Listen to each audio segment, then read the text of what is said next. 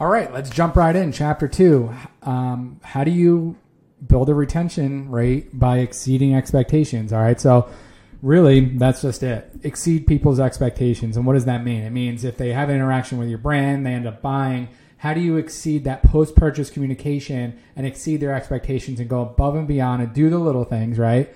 Do that little extra without them knowing about it or without you advertising it, right? So, an example of this would be like a free gift with the first purchase.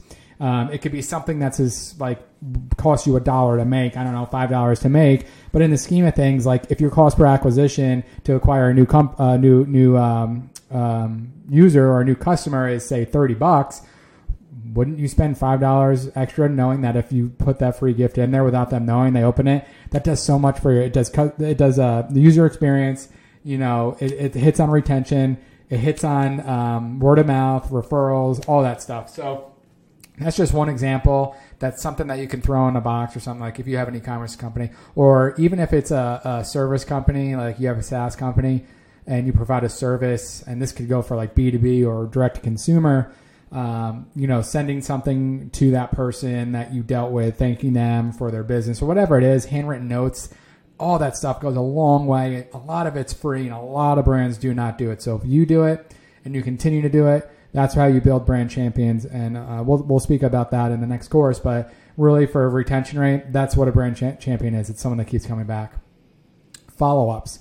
Uh, it is so easy today to, to pinpoint personalized follow ups based on purchase behavior. So if I know someone, if you come to me and I and you bought on my website and I know exactly who you are, what your name is, where you live, what product you bought, I can build automations through my email platform, whatever it may be. I mean, almost all of them do it and I can trigger little follow ups to say, okay, I know this person has bought this type of product.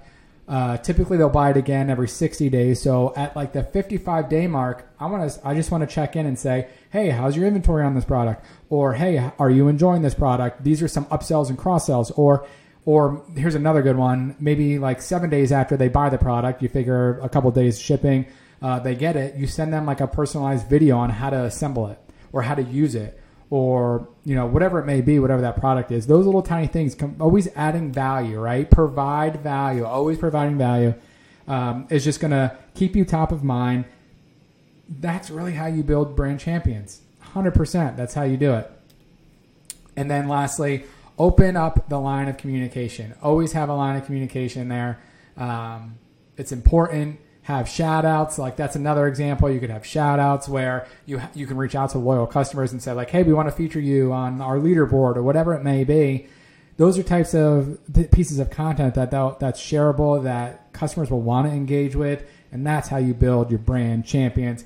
You exceed expectations. I will see you in the next chapter.